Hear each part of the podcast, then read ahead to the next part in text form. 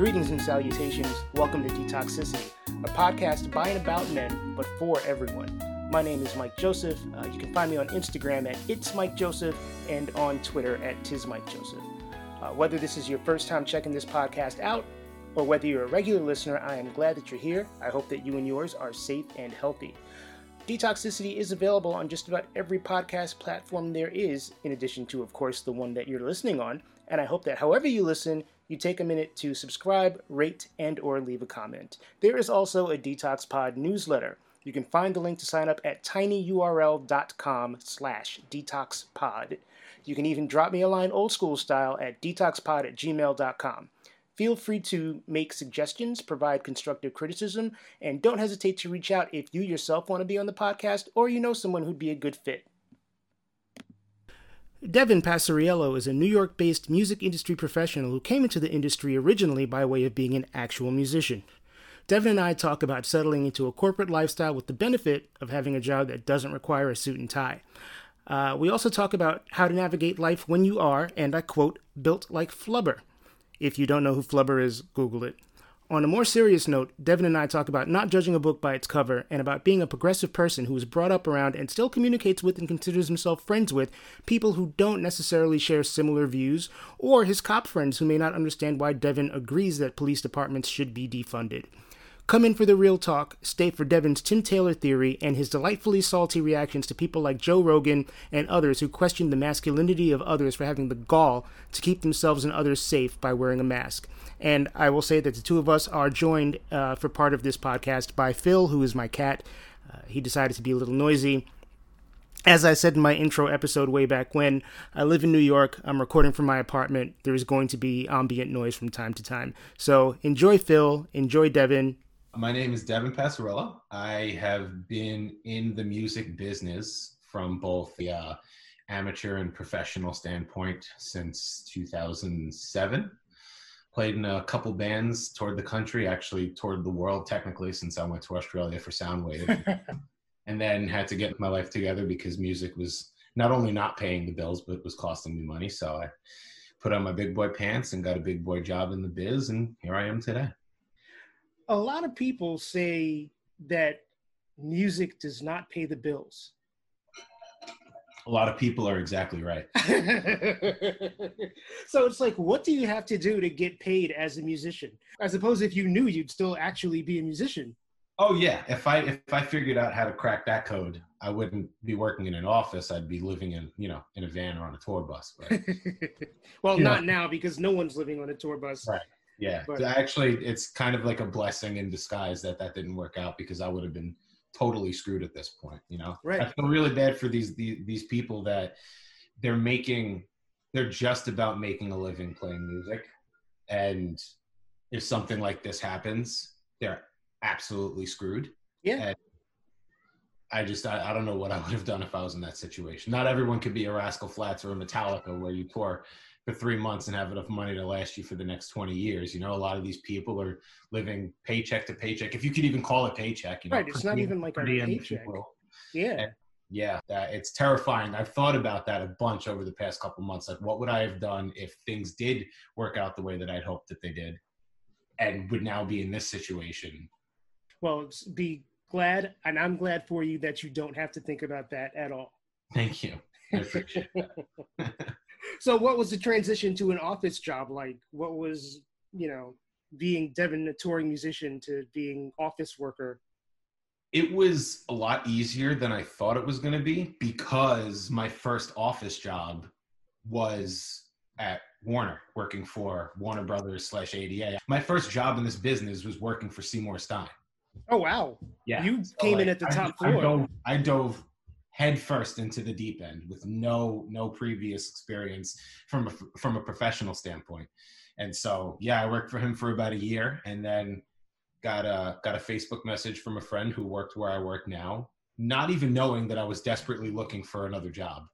And uh, he was like, "Hey, I don't know what your deal at Sire is, but uh, we just we had something open up." And I looked at the uh, job posting, and I had no experience at all. It was in digital operations. I didn't even know what the difference between an MP3 and a FLAC file was back then. But I applied anyway and I interviewed and I basically begged the hiring manager to hire me. Please And, give me a job. yeah and then the rest is history but yeah the transition was super easy because it wasn't like a typical office job so i just kind of walked in and felt really comfortable the what sold me was i had actually previously interned for ada before i actually started working for them Mhm. and uh, that that basically is what got me the job with Seymour because I had interviewed for that job. He saw that I was interning for a guy named Tyson Haller, who was their VP of promotions at the time, and Seymour loved Tyson and saw his name on my resume and called him up and was like, "What what do you think of this guy?" And Tyson was like, "Oh yeah, he was great." And Seymour said, "All right, you're hired." Like that was it. Wow. So when I interned for ADA, my hours where I'd probably start at like 11 and leave at like three or four, something like that. And there was one day where I knew I was going to have to leave a couple hours early. So I had worked it out where I was going to come in at nine and then leave at like one. And I got there at nine o'clock in the morning and I was literally turning the lights on in the office because there wasn't a soul in the building. Really? Yeah. And I was like, oh, these are my people. Like they don't start work until 10 or 10:30. That's the dream. So I was like, this is where I got to wind up. And then a year later, I actually wound up there. So the transition was super easy. It's, you know, laid back. Everyone's chilled. People's are, people are constantly just listening to music and hanging out, you know, doing their work, obviously, but it's a, it's a, a nice environment. So it's everything that I could have hoped for in a quote office job. I only call it an office job because it's in an, an actual office, but it's far from an office job. You're not you're not wearing a suit. Right. That's the best part. I mean, showing up in, in shorts and a t-shirt and sneakers every day and being one of the best dressed people there is a blessing. Did, you ever like aspire to have like a shirt and tie kind of were you like I'm gonna work in corporate America? every now and again, I'll watch like a TV show or a movie where like some finance douche is, you know, one of the characters. I'm like, that would be so cool. Like that guy just looks so cool. But then like I remember like the guy that I'm looking at is like super fit, super young, has a great hairline, nice teeth. Like I don't look good in a suit. That's that's that's really what what inspired me to never have to wind up in a suit and tie type job because I don't look good in a suit. I'm miserable when I wear one, and it, it just would not work for me. Did you wear a suit to your wedding? I wore a tuxedo to my wedding. You wore a tuxedo to your wedding. I'm I'm one of the very few idiots that actually bought a tuxedo for my wedding. Wait, you didn't rent? No, I bought it. I bought a custom tux, like custom fit everything. Okay. Something that that the listeners won't know unless they look me up online is that my body just sucks. Like I have like the body, I'm basically built like flubber. So You are I- not built like Flubber. There's baby. a lot of work that goes into getting something like a tuxedo to look good on me. So I had to go to a, a custom guy who made me this custom tux. It was awesome. I wore it at my wedding, and then a month later, I wound up. We, my wife and I, were invited to a black tie wedding. So I was like, all right, I'm gonna wear it again. Best dressed person there, by the way, because it wasn't just like a black tux. It was like a nice, like sharp, dark blue jacket. That's the second time I wore the tux, and that was it. Those are the only few times I wore that tuxedo. Yeah, because I'm like, when? How are you going to wear a tuxedo again? Yeah, I need I need to make more fancy friends that just like have parties where you have to wear a tux. You're not going to find them in the music business, Devin. Right now, that investment was a bad one.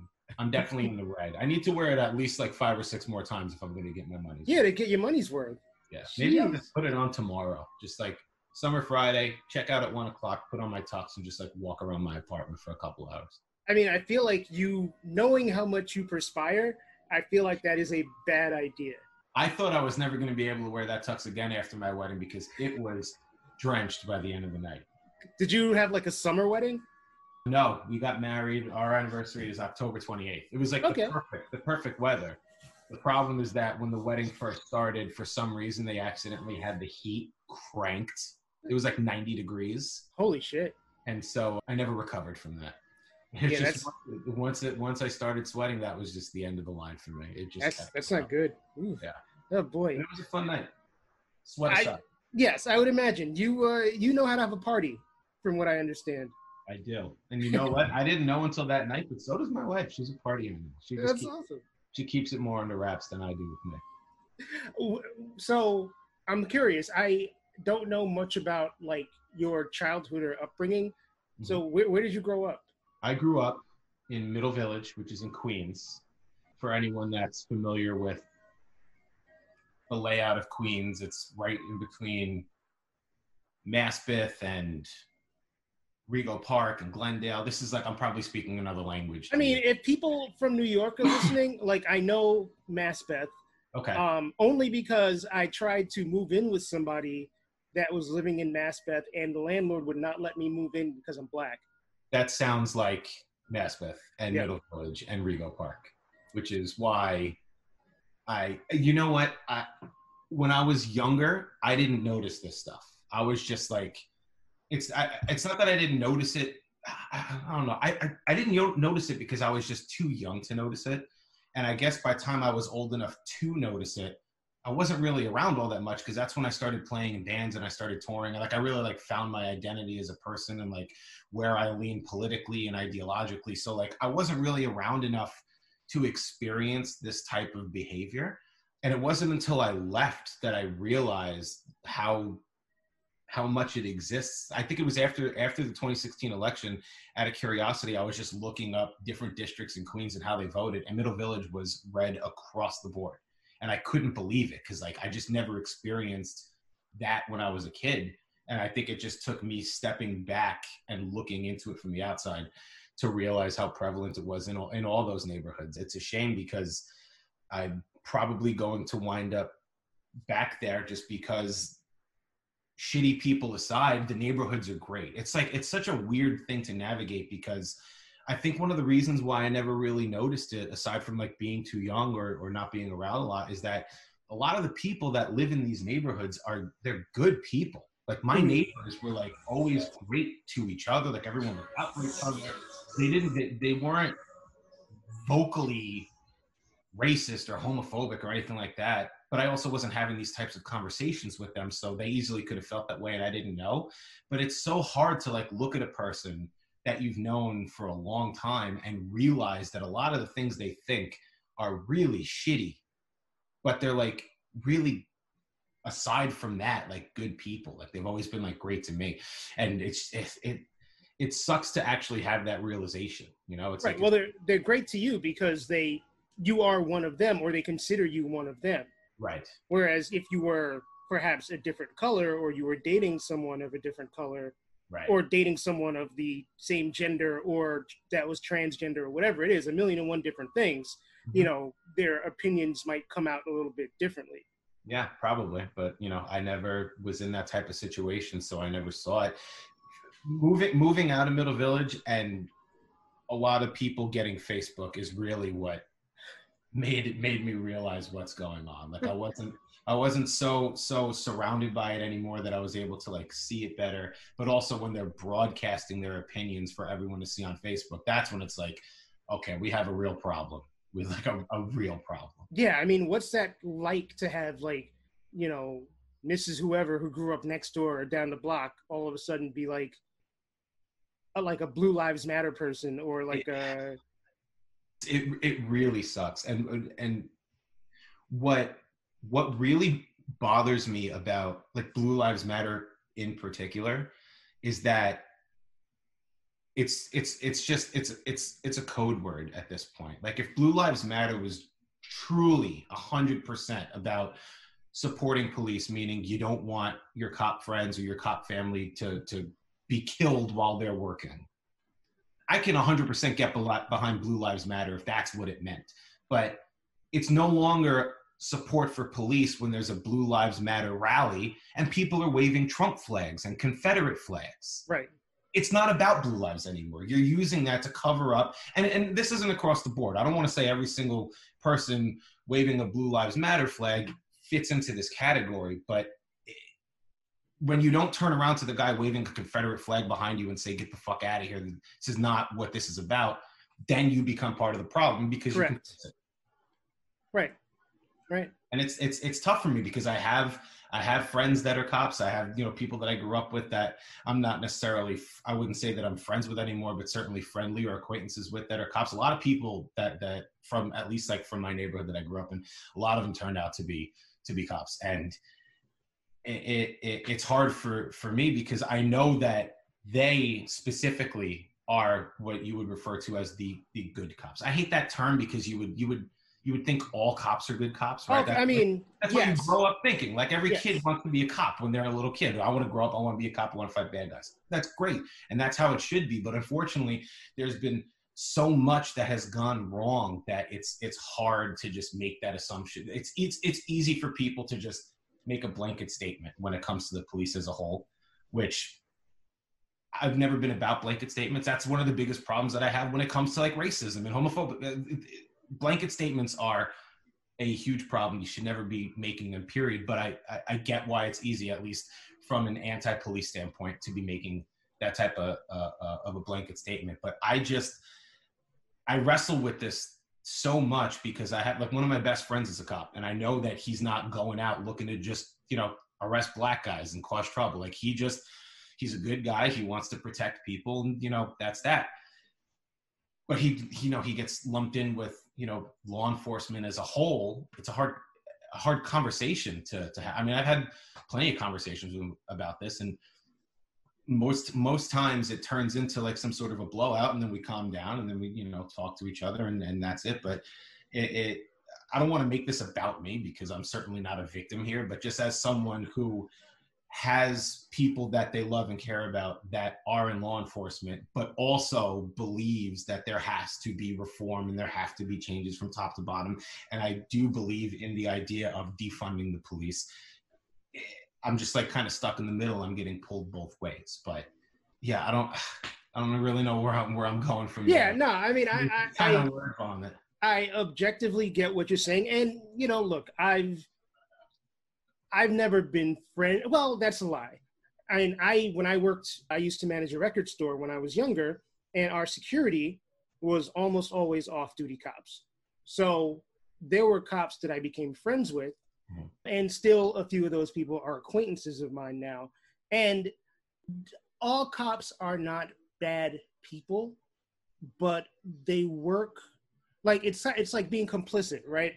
Like, you know, you work for uh, an organization that sort of not sort of that willfully like cosigns mistreatment of people and you don't speak out against it right. and i think when you don't speak out against it that's sort of when you fall into the whole okay now you're part of the problem situation Right. And that's where the idea of all cops are bad comes from. Like ACAB does not mean all cops are bad morally, individually. right It's referring to the idea that you work for a system that is not it's not working the way it's supposed to.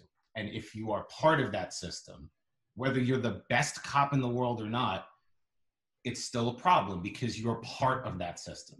And I, I understand how it's very easy for someone who is either a cop or or pro pro police to immediately take offense to that and get defensive when they hear all cops are bad because at a glance it sounds like a very aggressive accusatory statement but there is a bigger meaning to it. The same way that people hear defund the police and then you know donald trump is releasing a campaign ad where it's a mock 911 call and you're you know you get the op- have you heard this? Where like the operator there's no more police. Your your wait time is going to be four to five days if this is for a murder please hang up and dial this But that's not what defunding the police right not is at all it, it's it, it's it's a complicated idea, but it's also very simple at the same time. And it doesn't mean fire every cop and let everyone take care of themselves. It's not at all what right it it's not the wild it's, we're not trying to make it the wild west Right, and I, that's where a lot of this animosity comes from, and a lot of this. There's a lot of conflict, I guess, if you want to call it conflict. sure There's, a lot of the animosity and a lot of the conflict is from people not understanding what other people are saying, and it's because people aren't listening to each other. They have to start listening on both sides. You know, I hate to use the term. Donald Trump really ruined the term "on both sides." I like. I feel like a, a piece of shit whenever I say it, but it's true. On both sides of the argument, people need to be listening to each other and not just hear some sort of like catchphrase and immediately assume that it's bad. Why would anyone on this planet not want there to be any sort of police? I am not prepared to take down a bank robber or to stop a rapist or to stop a mass murder. I'm not prepared for that. I did not become a cop because I know I cannot handle that. There's a very specific type of person that is designed to do that type of job, and I commend them and I think they should do it. But I also don't think that New York City should be devoting $9 billion to the NYPD when there are communities that could barely stay afloat. Right. It, it doesn't make any sense. Or it's, it's funding bankrupted the NYPD. If you take 10% of a $9 billion budget, you've got enough money yeah. to invest in every at-risk community in the city. Yeah. Every single one. You've got money to put in schools. You've got money to put in every, you know, yeah, you're absolutely right. You're absolutely right. Right. So you you are correct. I think that it's a discussion that you know, unfortunately, nuance is something that doesn't get paid its proper due. Mm-hmm. And people will dig in their heels and kind of stick to the extreme end of a point. And if people do that, then there's there's really no movement on either side. Mm-hmm. And it just ends up being like sort of a circular argument and animosity builds and and you know it just turns into this is a huge thing. Right.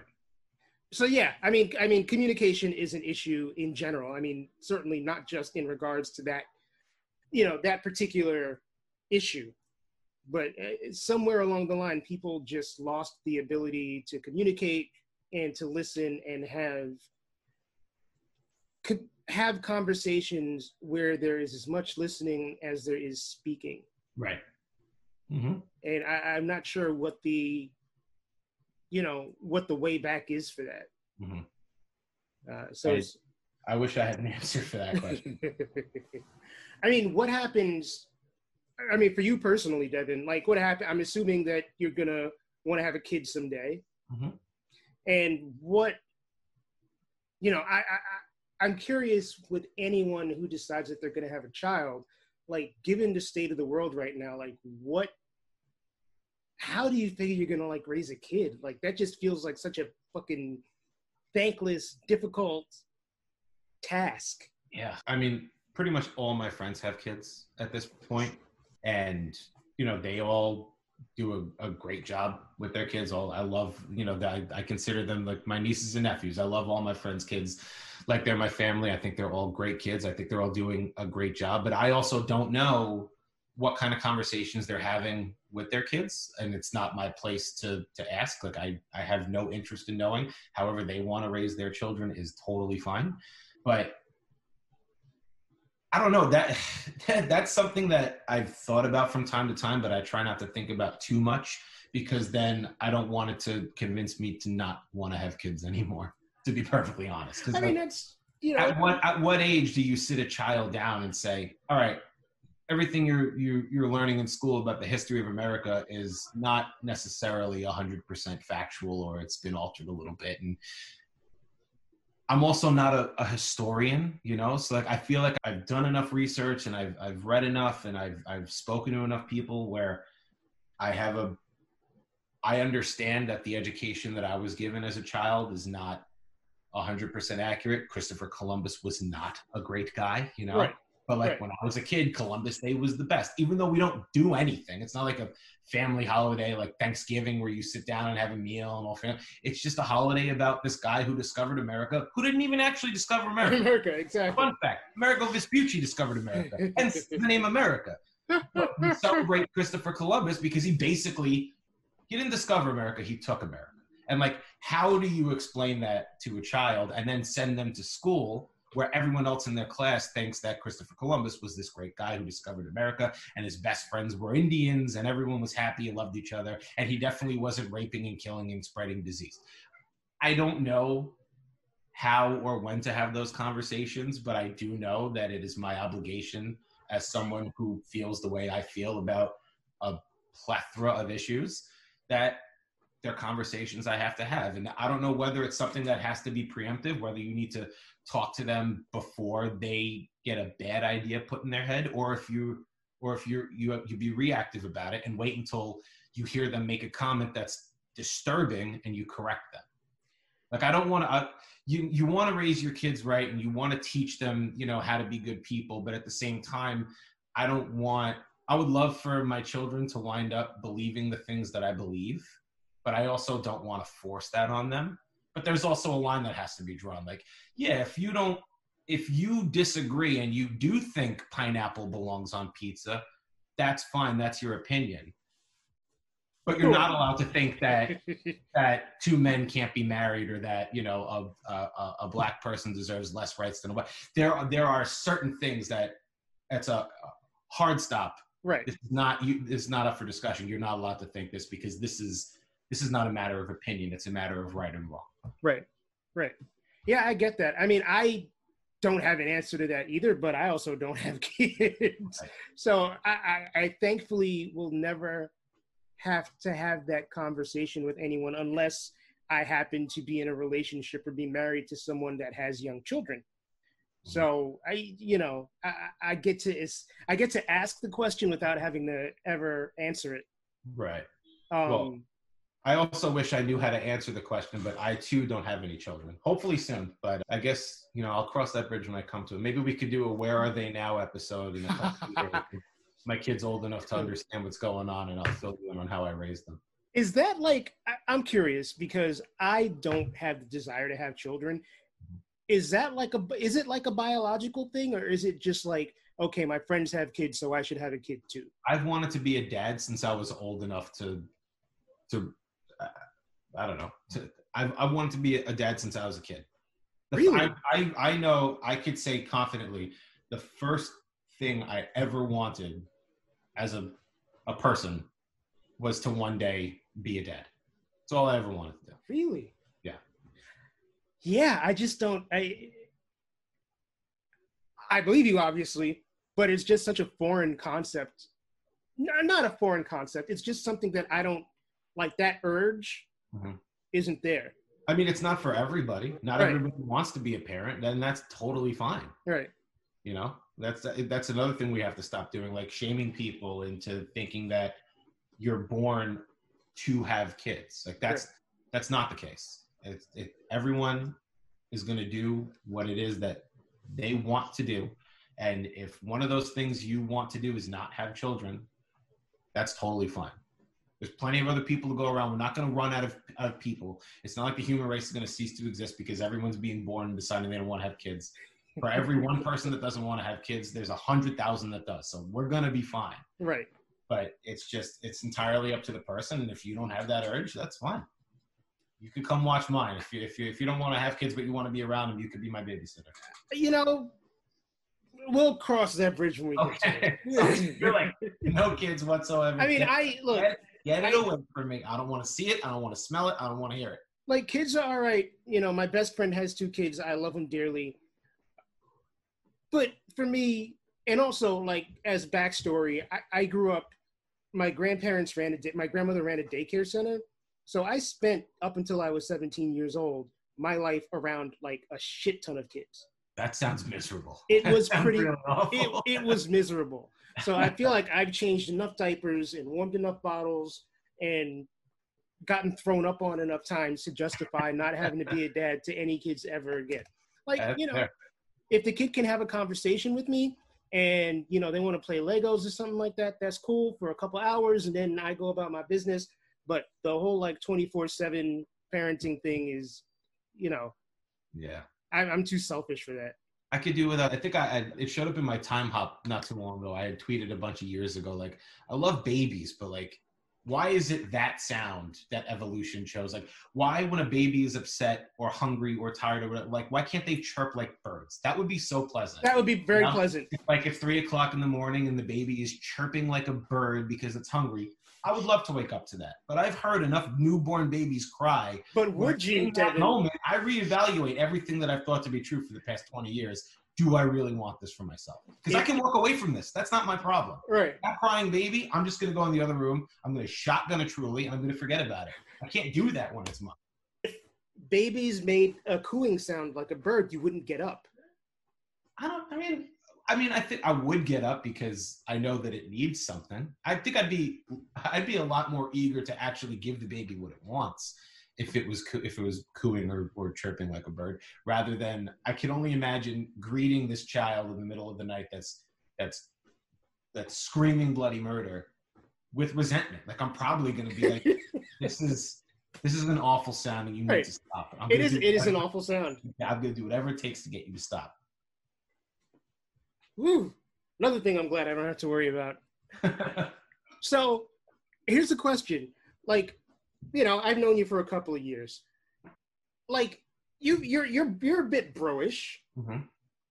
I oh I get yeah I absolutely.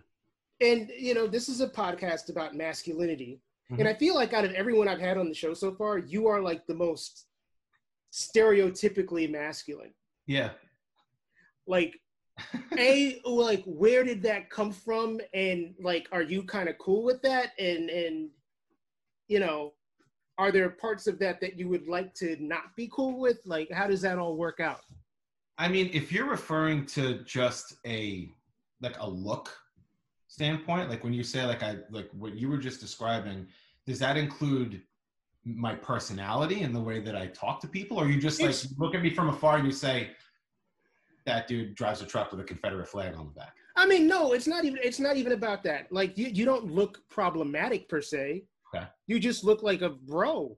Like Yeah, you look like wasn't- a dude that chugs beers and fucking, you know, and and goes to strip clubs and I don't know, like a when I was when I had first started playing in bands, I did not look like this. I started getting tattoos when I started playing in in bands, and the the vision that I had for myself as a tattooed person is not what it turned out to be. Like, I don't want to say I was going out of my way to look like a, a like a, a skinny scene kid, mainly because I'm far from skinny.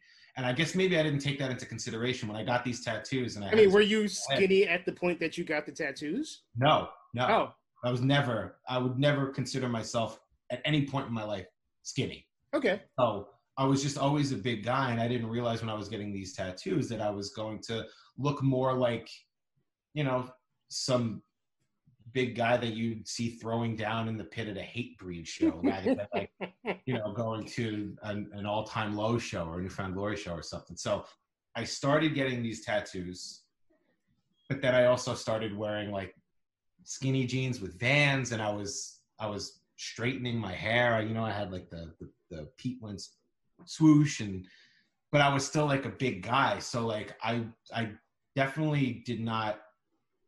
I I hate referring to myself as masculine looking, but I, for argument's sake, I will because I guess that's the, the best. I way mean, you've got your you got a thick beard and Right, you've like, got a ton of tattoos. the size, the haircut, like the way Right. I carry myself. I get it. It wasn't always that way. It's like then- okay, and don't be offended by this, Devin. I'm not gonna be. It's like if Kevin James had a bunch of tattoos, it would be you. I love that you referenced Kevin James because for for my wife and I's engagement party, somebody blew up a King of Queens poster and superimposed my face on Doug on Doug's body and her face on Carrie's body. And like I've, that's been like my theme. Like I was at, I actually resent my wife for not letting us use the King of Queens theme song as either our intro for the wedding or our first dance. That's awesome. I'm gonna hold that over her head for the rest of our Rest of your lives. Big King of Queens guy, so I appreciate that. Right on. Um, but yeah, it, it wasn't. It didn't always look like this. The beard you could actually thank my wife for because not long after we met, like actually when I got back from Australia, I just hadn't shaved. Like I always had a beard, but it was like close. Like I would like buzz it like close to my face. It, it, it wasn't hair that you could like pull. And Okay. then I went to Australia and I had forgotten to trim my beard before I went. And I was there for like two or three weeks, so I hadn't trimmed it the whole time. And then by the time I got back, it was starting to get a little bushy. And I was like, you know what? Let me just see where this goes. And then I just stopped doing what I normally do. And now I have this, you know, beard that I have today. So it, it wasn't something that I went out of my way to do from a, uh, a cosmetic standpoint, like the whole getup. It just kind of happened organically. And I don't really hate it. So I'm just like, I'm working with it. But it also allows me to fly under the radar as an ally to a lot of different people because you don't I can't tell you how many times like someone like some drunk guy at a bar has like tried to start a conversation with me that he thought I was going to be all about. And then I was like all right time for you to shut the fuck up and get out of my face because it's not I'm not who you think I am. So go have the conversation with that guy over there. I'm not I'm not having any of this. So I don't know. It's kind of like I'm I'm undercover you know? I'm Right fighting on. the fight but looking like looking like I'm fighting the bad fight Right. Yeah. You you just have like that. You have like the Long Island Italian bro look. I get that even though I'm not from Long Island Clo- close enough. I get but yeah, it's kind of like like how do you like do you would you consider yourself a particularly masculine person? Like I mean that that depends on what your definition of masculinity is because I think an issue that I have with a lot of people is what their definition of masculinity is. And it's definitely different than mine you know? If you i mean it, but also like if you ask 10 different guys you're going to get 10 different answers. Sure. I really don't care what kind of masculine manly man you are as long as it's just not i, I don't want to use i don't want to use like catchphrases and and you know hot button words but like just don't be a toxic male. That's that's all that that's i mean the, the name of this show is detoxicity devin right. so it's, it's all good so like you could just because you like to, you know, watch sports and drink beer and eat meat and burp and fart and tell dick jokes, it doesn't mean you have to be a piece of shit. Just be a good guy. Like the most masculine thing you could do. I think anyone, any guy will agree that the peak masculinity is do what's best for your family, take care of your family. That doesn't necessarily mean provide like financially like you could provide for your family without being the breadwinner. Like i'll be i would have no problem admitting my wife makes a lot more money than me. She started working right out of college. She did not fuck around. She got a degree. She got a job. She worked her ass off. She makes a lot more money than me who didn't get their first real job till he was like 27 years old you know? So she's got a six year head start on me. It only makes sense. She's the breadwinner in this house and if she told me when we had kids, if it came down to not being able to afford childcare and one of us had to stay home and raise the child, it would just make no sense for her to do that, right. considering I make so much less than she does. So I would be a stay at home dad. And if you ask any guy on the wrong side of masculinity about being a stay at home dad, they would laugh in your face because that's the woman's job. I have no problem being a stay at home dad. I have no problem with anyone that is a stay at home dad because what I'm doing is I'm taking care of and providing for my family by keeping us afloat financially. Why am I going to pay $50,000 a year for childcare when we can get it for free and, you know, take a slight hit on, on, you know, what our combined income is, but we can't afford it if we're both, if we're both working, you know? Right. So yeah, it really comes down to, you know, the definition of masculinity, but at the end of the day, just be a good guy, you know? Like treat, treating women with respect should not be considered a bitch move. Wearing a mask should not be considered a bitch move. You know, Joe Rogan, who's supposed to be the alpha male, not too long ago said wearing a mask is a bitch move. Okay, so I'm not a bitch. I don't wear a mask, but I'm gonna fucking die from a disease because I'm not wearing the mask. Because I'm right. not. What's more important, looking like a bitch or dying from a disease? But there's also like I feel so cool when I put my mask on. Like I look like Sub Zero from Mortal Kombat. It's like this. it's like this dark blue. It's got a point. It's got a little vent on the side. I it, I look bad as hell when I wear this mask. If anyone looks at me and says that guy's a bitch for wearing that mask, they're an idiot. I'm definitely, I definitely do not look or feel like a bitch when I put my mask on. Who? I wonder who appointed Joe Rogan like king of the dudes. I mean, I get it. Like if you just like listen to five minutes of his podcast where he's being neutral and you look at him, like I get it. You know, I would never fuck with Joe Rogan. He would just roundhouse kick me in the head and put me out of my misery swiftly. I get why people view him as the alpha male, but when you have a platform as big as his, you can't be saying shit like wearing a mask is a bitch move because you're gonna kill people. You're gonna kill people, absolutely. Kill people, and like he likes to be that guy where he's just middle of the road all the time. Like he's had Bernie Sanders on his show and he's had Alex Jones on his show. At what point, at one point, you need to take aside at least some sort of aside. You don't have to lean hard right or hard left, but you can't have someone like Alex Jones on your show. You just can't. Like when you're the biggest podcast in the world, you can't give someone like that a platform. It's bad enough he's got his own platform. Right. Now you just you're giving him a signal boost. And the problem is a lot of guys. I know I said I don't like blanket statements before, but, but you're gonna make one. A lot, a lot of guys. I'm gonna say guys. I know some girls that that listen to Joe Rogan, but a lot of these guys that listen to that podcast, they treat what he says as gospel.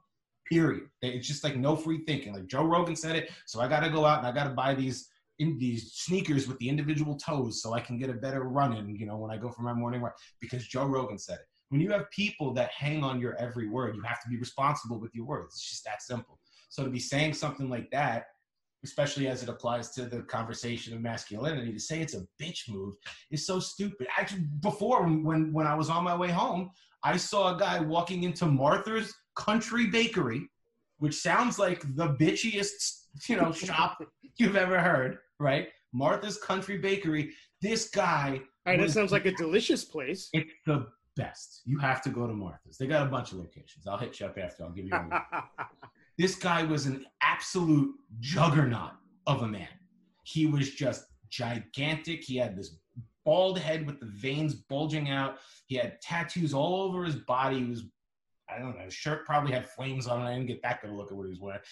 And he was wearing a mask. And my wife turns to me and she's like, if someone like that can wear a mask, I don't understand how like not every guy is okay with that. Like that dude clearly. I'm pretty sure Vin yeah. Diesel and Dwayne Johnson are out in, in, in the streets yeah. wearing masks. Mm-hmm. Yeah, American mask is a bitch move. Give me. A yeah, that's fucking stupid. It's stupid and it's irresponsible. It's very irresponsible. If it was just me saying it or you saying it or some schmuck on the street saying it, that's one thing. But when you've right. got millions, millions, tens of millions of people listening to, to everything you say, that's super irresponsible. Yikes. Yeah, I mean, I've I've certainly heard a lot about Joe Rogan's podcast, uh, but I have yet to take the time to listen to it. He should. He does a lot of a lot of his subject matter is health focused. Okay. Which also, I'm glad I, I said that because it it there was a point that I wanted to make. Oh, what's your point? Typically about Joe Rogan and his wearing a mask is a bitch move comment. A lot of his subject matter is health based. He's like a huge fitness guy, and they do like fitness challenges and stuff like that. Health and fitness is all based on science. So you can't pick and choose the science that you like. If you believe in science, you believe in all science, and that's it. Right. So for you to say, I'm going on the nothing but meat and eggs diet for a month because science has proven that it'll get me, you know, bulkier and cutter at the same time, and then say wearing a mask is a bitch move, even though science has proven that if everyone would just nut up and wear a mask for four weeks, we'll be out of the woods. That's it's it's it's borderline stupidity. You can't just believe in one science because you want to get. I, I wouldn't even say borderline. You don't want to wear a mask. And it's not even. Well, I say borderline because I don't want him to hear this and then you know fuck you up. Roundhouse kick me in the temple. It's my show. He'll probably come and fuck or try to fuck me up. You know, I forgot what I was going to ask you. I'm sorry. It's all right. It happens pretty often. Uh, I I seen it's called senioritis. Yeah, um, that. Yeah. So okay, I, I do want you to explain because we're talking about so many characters, and we brought, we've already talked about King of Queens. I want you to bring up your tool time theory because mm. when we talked about doing the show, that you blew my my fucking head off yeah. with this theory, and yeah. I definitely want to want to give you the floor to discuss it. And I want to preface this by saying this all came from my head. I did Off not read anywhere. This was not this was not like influenced by anyone or anything.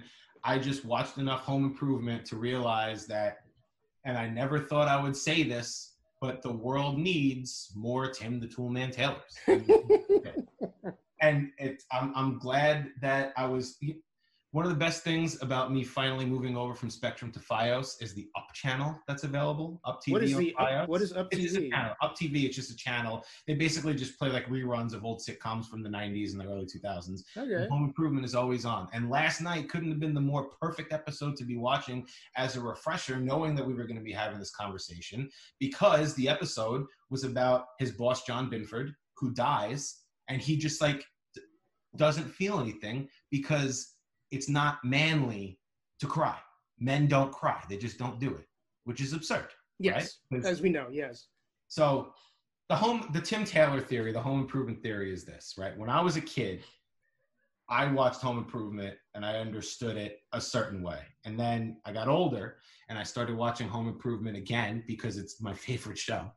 And I started to pick up on things that, whether it was done intentionally or not, and I want to say it was not done intentionally because I don't think Tim Allen, the man, would subscribe to these ideas.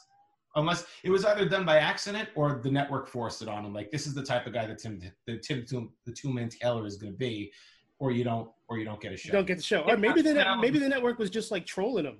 They might have been because Tim Allen is a known Republican, which is. Yes. You know, I try not to let that affect my relationship with the Tool Man because I love him so much. It's, it's a fictional character on a show. Well, Tim Allen, the the, the man. Yes, Tim Allen, the man, is a Republican. And, He's also uh, a convicted drug trafficker. Right, right, big big cocaine guy. Mhm. But also, I, I only I don't know that he's a Republican because of things I've seen him or heard him say or do.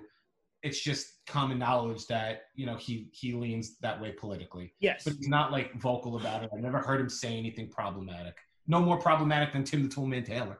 Right. So the home improvement theory is this, right? Tim Tim Tim Taylor is your typical toxic male, right? He's all about tools and cars and women belong in the kitchen and the men do, you know, the the they they, they do all the, the the repairs and they're the breadwinners and the women raise the children and blah blah blah. And he always gets himself into all these messes, usually as a result of his toxic masculinity. It's either he he hurts somebody well, physically, it's usually himself that he's hurting. That's why it's so funny. Love topical humor, but you know, it'll be something that affected someone emotionally because you know he's a shithead, or like the episode last night where like the lesson is that men can cry. He gets himself into these messes, and by the end of the episode, I'm jumping around. By the end of the episode, the problem is resolved, right?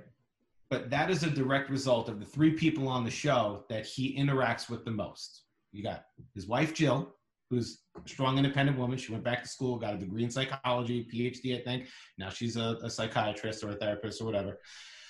Uh, Wilson, his next door neighbor, who is just a worldsman who knows everything about everything. And Al Borland, his assistant on Tool Time, who is what he would deem a girly man, right? He's just a guy who's in touch with his emotions and he treats women with respect and he's you know he is what a toxic male would refer to as a bitch Right. and these are the three people that he interacts with the most and by the end of the episode he realizes that he messed up either from you know interacting with one or a few of these main characters and he makes it right. He fixes the issue. And he and he I, I assume tries to learn from it right? Every episode is him doing he never makes the same mistake twice i guess is my point. It's So always he- something new. Theoretically, he does learn from his uh, mistakes. so that's what we need you know? If you're gonna be a shitty guy because that's all you've known but you're willing to listen when someone says what you did was shitty. This is why. And then actually fix it and learn from it. That's how you eliminate the whole idea of toxic masculinity. Instead of shitty men raising shitty boys who become shitty men and then raise shitty boys and so on and so forth we could stop this cycle of shitty men by just listening learning from it and then raising our boys better than we might have been raised. Very simple. So like i said the world needs more tim the toolman Taylors. guys that are willing to listen and learn and and absorb and and take that and and move forward with the you know everything that you've you've learned So And- when uh, go ahead. no that's it So when you have a kid, if that kid happens to be a boy, what are you going to tell him? Like sort of to what's something that you would tell your kid that you did not know as a kid or maybe found out later than you should have? I, you know i didn't i didn't prepare for tough questions well, guess what? No, you know, you know, I didn't really get a lot of. All right, let me rephrase that. I didn't really get any life lessons from my from my dad. Like he wasn't he wasn't like an absentee father, and you know, he didn't like abuse me or anything like that. He was always around, but like he just never he never went out of his way to teach me things. You know, like I like by the time I was old enough to like drive and stuff like that, I actually got to a point where I was like afraid to call him if I got a flat tire because he was just gonna like yell at me for getting a flat tire instead of like showing up and teaching me how to change the tire. Sure. So I guess it's really just about anyone can be a can be a, a dad, but not everyone can be a father. I guess if that if that makes any sense. That makes perfect father, sense. Not everyone can be a father. You know, like Sure. it's it's about you have to teach not you know sons daughter your kids but like you know if we're just talking about like boys specifically like there are things that you need to go out of your way to be teaching them instead of just like doing for them or like getting mad at them because something happens especially when it's something insignificant you know like got into a car accident the first question should always be are you okay Are you right? okay? not Yeah. like not showing up to the accident like screaming because you're so irresponsible and stupid even if it was even if it was because of a stupid irresponsible thing the first concern is always are you okay and when that's the initial react when that's the the, the initial fuck. there's that senior moment again it's all right. We're going through it together, Devin. when that's the initial interaction right when you're being met with hostility instead of instead of compassion. That's stuff that that young young boys and men just like hold on to. And then that's going to be how they wind up raising their kids. And i don't want i don't want my son to ever be afraid to call me because of something stupid like he hit a pothole and busted his tire or because he crashed into a pole or because like he comes home and you know like he dropped his cell phone down the sewer or something like that. You know, like like these are like they're not they're they're not things that actually matter you know like your father's supposed to be there to show you the fault in your ways and teach you how to not make that mistake again right and and i guess i, guess the answer to your question would just be to like to do the things for my kids that my father didn't necessarily do for me and i'm not i'm not here to to to Bash. I'm not, I'm Yeah. not bashing him. I'm not bad mouthing him. Like I wouldn't say he was a bad father, but there was certainly a lot of things that I would have changed if I could. So he almost taught me. This is going to sound bad, but I'm going to say it anyway. He he he. The one thing he taught me was what not to do.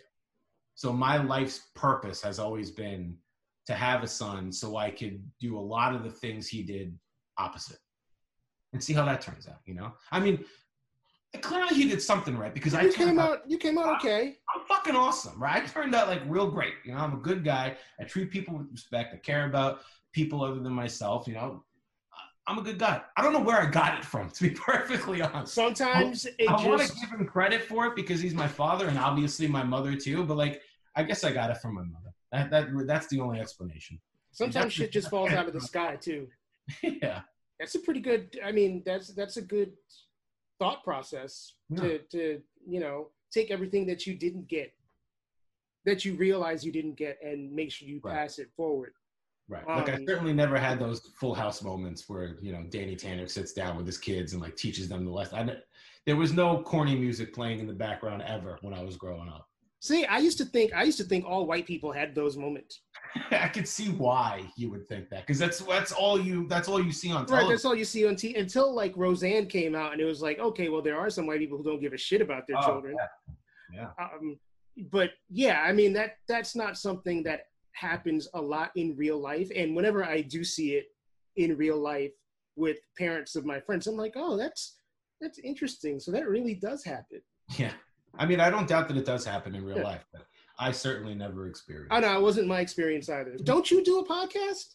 I do. It's it's been on hiatus for a little while. We haven't done any since I think like the second week of the quarantine.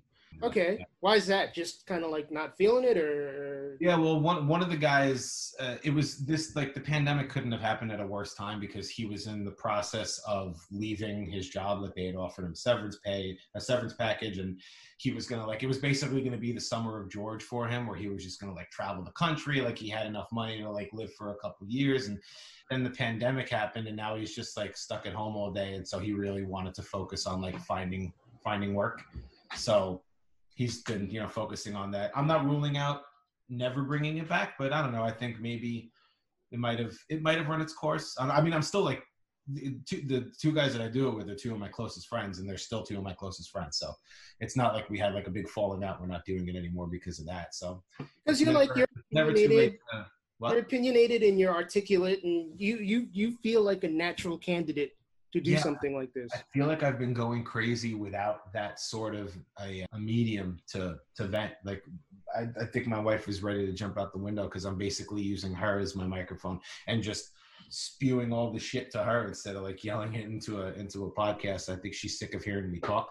So So are you saying that I saved your marriage, Devin? yeah, you might have. I think you might have just hit the reset button. Like we're back to we're back to February now. Hell yeah. Like we have like we haven't even made it to lockdown yet. We- and, I need I also need to mention that I don't know if I made it clear in my intro of myself, but I'm not an expert in any of this. No, You know? I mean, I'm not an expert in anything, so I, I don't expect anyone to be. It's just people people talking, people having opinions about shit. So like just from one person who, you know, has their own definition of masculinity. Sure.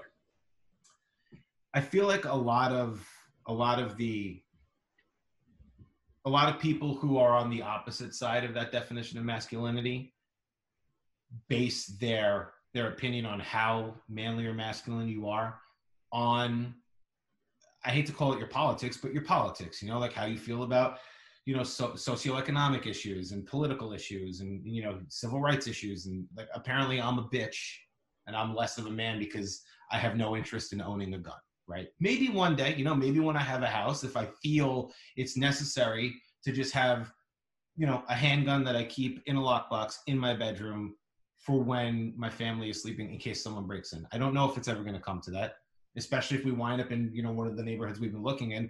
It's not the type of neighborhood where you need something like that. Right. So, but I just, I don't, I don't find enjoyment out of shooting guns. I've shot them before. I've gone to gun ranges. I've shot shotguns. I've shot rifles. I've shot handguns. It just doesn't make my pee pee tingle the way it does for other guys, you know? And that makes me a bitch. Not even just for guys, but like for you know, women too. Like women who like are I don't I don't know why it's like a super conservative thing, but like women who just like lean super right think that like I'm less of a man because I don't own or like guns. And it's just it's it's such a silly thing to It is super silly. It's an opinion off of like something like a fucking gun and and bitch, you don't own a gun either. So what, what, are, what are we talking about here? You don't like me because I don't like guns? Show me all your guns. Guns. You don't have any. What is what are we doing? But like I, I I've always felt like a lot of a lot of the the the lack of manliness comes from actually caring about other people because that seems to be I hate the word liberal because it has it's it, like the word liberal has been I don't know victimized but like there's like a stigma behind the word liberal the real word and I'm pretty sure it it used to be used a lot and I never hear it anymore It used to be used liberally, uh, It- Devin, as yeah, a matter of there you fact. is progressive, right? I don't consider myself a liberal. I consider myself a progressive, which literally is an attempt to progress the country, right? I want to be moving forward, not to be moving backwards. I want to be creating rights for people. I don't want to be scaling them back. And it doesn't affect me at all. Mike, I am a straight white guy from Queens. I'm Jewish, but you'd never know that because just like I fly under the radar as an ally because I got, you know, tattoos and a beard and I'm a big guy. And I also don't quote look Jewish, which you know, that's fucking offensive, but uh, you know, that's what I've gotten my whole life. Like, Well, you also have an Italian last name. right. So I'm like really incognito. Like I just like I'm I'm just stealth mode all the time. So like no one would know I was Jewish unless I tell them. So I have no reason personally to be so emotionally invested in the rights of LGBTQ people and black people and and and illegal immigrants or immigrants that are, aren't illegal or anybody because these issues don't affect me at all, but I still care. And I don't understand how that isn't the case across the board. Like I have health insurance. I have good health insurance and I get and I and I don't pay an arm and a leg for it. But I mean it's not it's not like cheap, but you know, if you were to tell me that for $50 more a month or $50 more a paycheck, we can guarantee health care to everybody. I would gladly sign up. Hell yes. Hell I don't yes. understand. Like, if you are so fucking broke that you can't afford an extra fifty dollars a paycheck so the entire country can have health care, but you're also uh, let me rephrase that. It has nothing to do with how broke they are. These are people that that just don't want to dig into their pockets for the benefit of people other than themselves. It's it's it's so it's just so incredibly selfish. Like it's not like it's not like universal health care is going to cost us five thousand dollars each a month to, to right. right. There's 330 million Americans in this country. If we have 300 million working Americans, you're telling me if each of them pays hundred dollars a month, we can't have health care for everyone in the country? Like, take away my health care and give me the health care provided by the country if it means everyone else one gets yeah and a hundred dollars a month is like for so many people is just like piss away money it's Right. It's Right. go It's- out on the weekend and people- have and that's why I wanted to scale back what what I was saying about about being broke because the people that don't want to shell out that extra money in taxes for universal health care are not broke. Right. That's the problem. right There are people who are broke that can't afford health care or that can't afford that extra tax, but the people that are very vocal about universal health care being socialism are also very well off. So like I, I just I, I don't get it. Like be, being I guess I guess the the the bow on on this episode of toxicity eh, or detoxicity is being a piece of shit makes you a big strong masculine alpha male. That's really what it comes down to. That's what I've experienced most of my life. The most ma- the pe- the people that I've experienced that have very specific definition of masculinity are usually the biggest pieces of shit I've ever met. i don't disagree with you devin It's It is- care about other people. it does it is super silly and the other thing is even if you are not one of the people that is disenfranchised you know somebody who is Right. most likely i mean you live in new york most likely you are friends with somebody like that or there's somebody in your family like that Mhm. like i mean look everybody in this world has a woman in their family Right. I, I, that's why I don't understand how you could marry a woman and have a mother and have a grandmother and have a sister, have a sister right but also say, I think women should make less than men because you know they have babies and then they have to take off for you know from work to take care of the baby. We have paternity leave too. Are you telling me that I deserve if I if I opt into paternity leave that I should make less money than someone who doesn't take paternity? It, it, it's it's it's. I know sometimes you just want to look at these people and be like who hurt you like what's the Ah, where'd the problem It's- come it's from It's so frustrating. it is ridiculously frustrating Yeah. You know, I saw. I, I don't know if this is relevant to the conversation, but it's something that I saw. I don't remember where I saw it. If you posted it, I'm sorry for stealing your thunder, but it was something along the lines of like, and it applies to me. You know, I think it might have actually been referring to white privilege, which is a totally different conversation, but whatever. yes If you or just privilege in general, okay, just let's just keep it a privilege. If you've never had the Supreme Court rule on your rights, that's privilege, plain and simple, right? 100 years ago, women couldn't vote. 50 years ago, black people had to use a different water fountain than me. These are all things that the Supreme Court had to get together to decide on. I, I've never had no one, me or no one like me, has ever had to deal with something like that. So I don't know why I said that. I just felt compelled to to leave leave you with a little that is a good thing to leave on. And that i think that's a really good point. That wasn't definitely not me that posted that because i would certainly take responsibility for that if i had that idea but it was definitely not me. Yeah, Um, but- but you're absolutely right I think just to go back to the very beginning of the conversation, everyone just needs to shut up and listen. That's really all it is. Just amen to that if someone is talking to you, just listen to what they have to say. Just clear your head, take it in, and if you have a problem with anything they're saying, tell them. Have a conversation. communicate Don't you don't just deny it because that that that's not listening. When someone tells you something is broken, something is wrong, and you just deny it, where where is your proof of that? Why are you just dismissing this? I'm telling you that this is something that's affecting me personally, not me. I'm you know, I'm telling you this is something that's affecting me personally and is affecting millions of other people, and you're just going to dismiss it because you don't like that it makes you uncomfortable to to accept. Just shut up and listen to people. That's the most masculine thing you could do. Shut shut up and fuck up. fuck up put your fucking mask on and listen. That's it. You know, it's an interesting thing to have people close to you who don't agree with your politics. I've sort of had that experience for a large chunk of my life, and I'm still not sure that I've uh, been able to figure it all out, even though I'm not as close to my family as uh, some of the guests on this show have been and are. Uh, there's still weirdness when it comes to some of my more conservative relatives who I am myself around. And uh, it's very hard to balance the fact that they may believe or invest in something that that dehumanizes you, but this is still someone that you have some sort of love for or affection for as a family member or as a close friend or someone you grew up with. And how do you balance that? I don't know. Um, everybody's got different uh, uh, you know different strategies for dealing with that. You can't say which ones are right and which ones are wrong. I will say the one thing that is absolutely wrong is to not confront the situation.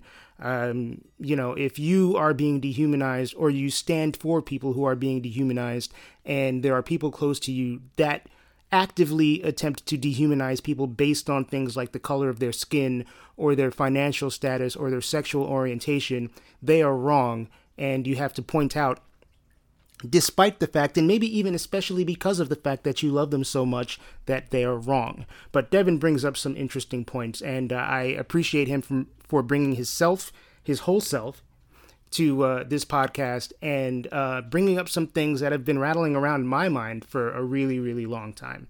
You can find Devin. Devin's on Instagram his Instagram is What Up Devy. That is W A D D U P D E V Y. And as a reminder, you can find me on Twitter at Tis Mike Joseph, T I S Mike Joseph, and on Instagram at It's Mike Joseph, I T S Mike Joseph. Sign up for the Detox Pod newsletter at tinyurl.com slash detoxpod.